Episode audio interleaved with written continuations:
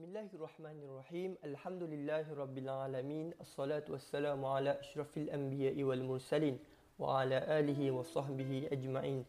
Subhanaka la ilma lana illa ma 'allamtana innaka antal alimul hakim wa la haula wa la quwwata illa billahil aliyyil azim. Assalamualaikum warahmatullahi wabarakatuh semua. Apa khabar semua rakan-rakan? Jadi alhamdulillah kita diberikan kesempatan dan keizinan oleh Allah taala untuk bertemu dalam sesi podcast pada kali ini. Jadi insya-Allah pada sesi kali ini Ana akan berkongsi tentang satu tajuk iaitu kekuatan yang dilupakan. Apakah itu? Iaitu syukur.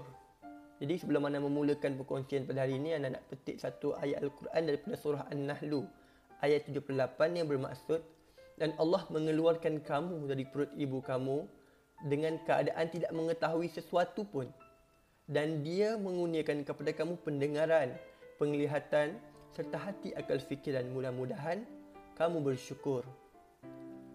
Jadi bila kita nak bercerita tentang syukur, ingin anda bawa satu contoh kisah yang mudah-mudahan akan menjadi pedoman dan tauladan kepada kita semua iaitu kisah Nabi Allah Yusuf AS.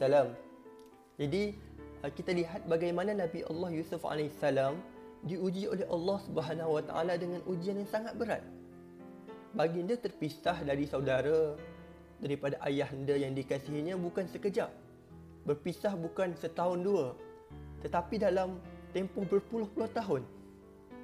Kalau kita nak sebut tentang penganiayaan, baginda bukan dianiayai oleh satu pihak sahaja. Pihak yang dekat menganiaya baginda, bahkan pihak yang jauh turut menzalimi, mengkhianati dan menganiayai. Kalau kita nak sebut tentang kebebasan, Masya Allah, kebebasan baginda direntap, direnggut dan baginda juga dimasukkan ke dalam penjara. Tapi kita lihat, pada hari Nabi Yusuf AS diberikan peluang oleh Allah Subhanahu Wa Taala untuk bertemu dengan orang yang menzaliminya, menipunya, mengkhianatinya dalam ketika itu Allah sudah memberikan Nabi Yusuf AS kedudukan, kemuliaan, pengaruh. Tapi Nabi Yusuf dengan hati besar, dengan kekuatan luar biasa yang dimilikinya,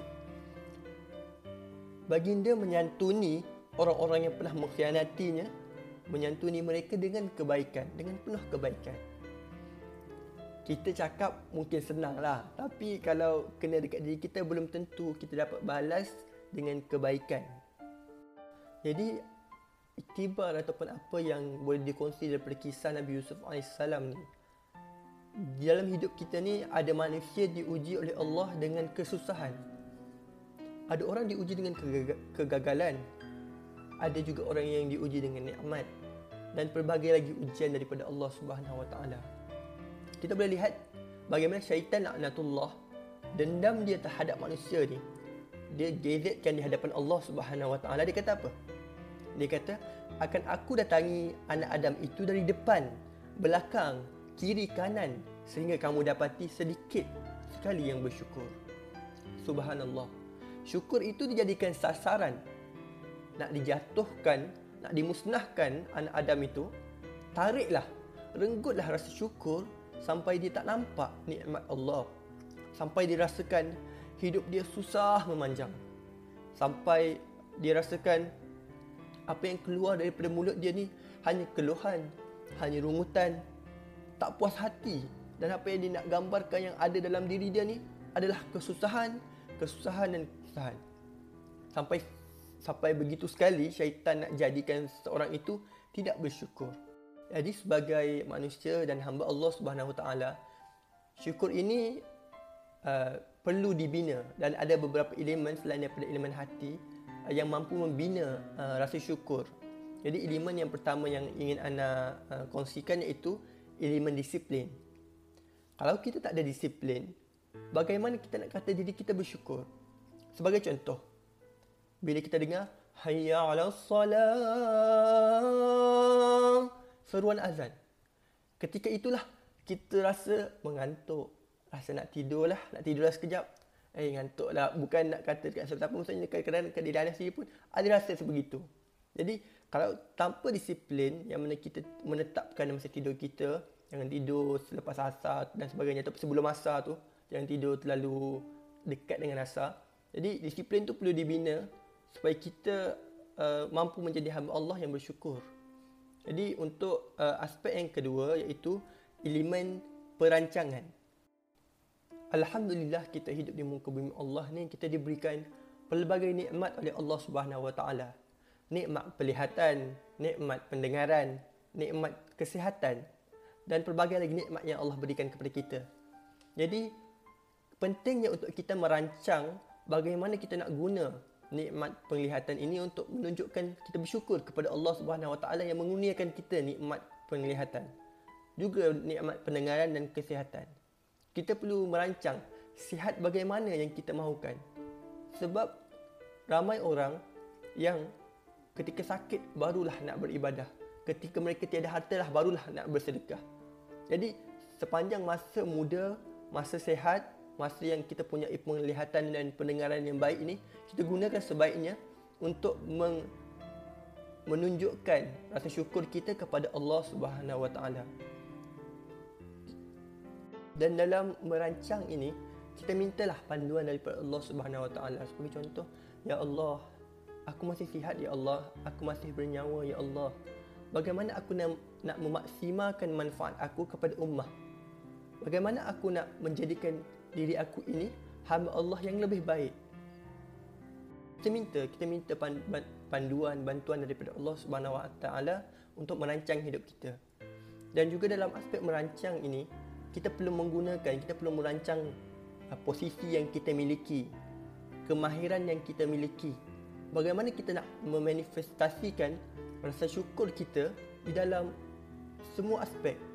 Dalam aspek kemahiran yang kita miliki bagaimana kita nak menunjukkan kesyukuran kita kepada Allah Subhanahu Wa Taala. Dalam posisi yang kita miliki bagaimana kita nak menunjukkan memanifestasikan rasa syukur kita dalam posisi yang kita miliki jadi untuk aspek yang terakhir iaitu aspek ketiga iaitu aspek pengurusan.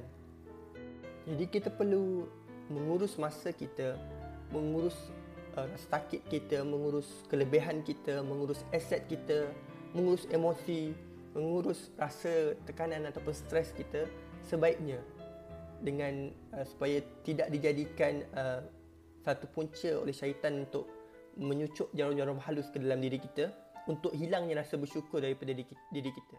Jadi pengurusan juga antara satu. Sebagai kesimpulan untuk perkongsian anda pada hari ini, yang pertama sekali apabila kita diuji oleh Allah Subhanahu Wa Taala dengan pelbagai ujian, dengan ujian yang sangat berat bagi kita. Kita tanyakan kembali kepada diri kita ini, adakah kita ni eksklusif ataupun spesial sangat ke diri kita ni sampaikan kita tidak boleh diuji oleh Allah Subhanahu Wa Taala? Kita nak katakan ada kan kita nak katakan bahawa okey nikmat boleh datang datang nikmat. Susah-susah ujian-ujian yang datang saya datang. Adakah begitu istimewa atau special kita ni? Sampaikan kita ni tak boleh langsung disentuh diuji oleh Allah Subhanahu Wa Taala yang menciptakan kita. Kemudian yang kedua ada mata penglihatan yang Allah bagi kita pandang. Ada telinga pendengaran yang Allah bagi kita dengar. Ada hati yang Allah bagi untuk kita rasai kita rasai. Dan insya-Allah dengan semua yang kita dengar, kita pandang, kita rasai, ini akan mendorong kita untuk melihat betapa besarnya rahmat Allah, betapa besarnya uh, nikmat yang Allah berikan kepada kita. Kemudian yang terakhir iaitu dengan syukur ini menjadikan kita orang yang proaktif. Syukur ini adalah satu kekuatan. Syukur adalah segera bermotivasi dengan elemen disiplin, perancangan dan pengurusan. Setiap ketika dan masa ada sahaja rahmat Allah yang Allah berikan kepada kita. Bayangkan rahmat Allah dan nikmat Allah beri kepada kita hari ini, semalam, minggu ini, minggu lepas dan sebagainya. Semoga kita akan bersyukur dan kita akan menjadikan rasa syukur ini sebagai satu kekuatan dalam diri kita dalam menerima apa-apa cabaran, mehnah kehidupan ataupun ujian yang berlaku dalam diri kita. InsyaAllah sekian sahaja perkongsian daripada Ana pada kali ini. Assalamualaikum warahmatullahi wabarakatuh.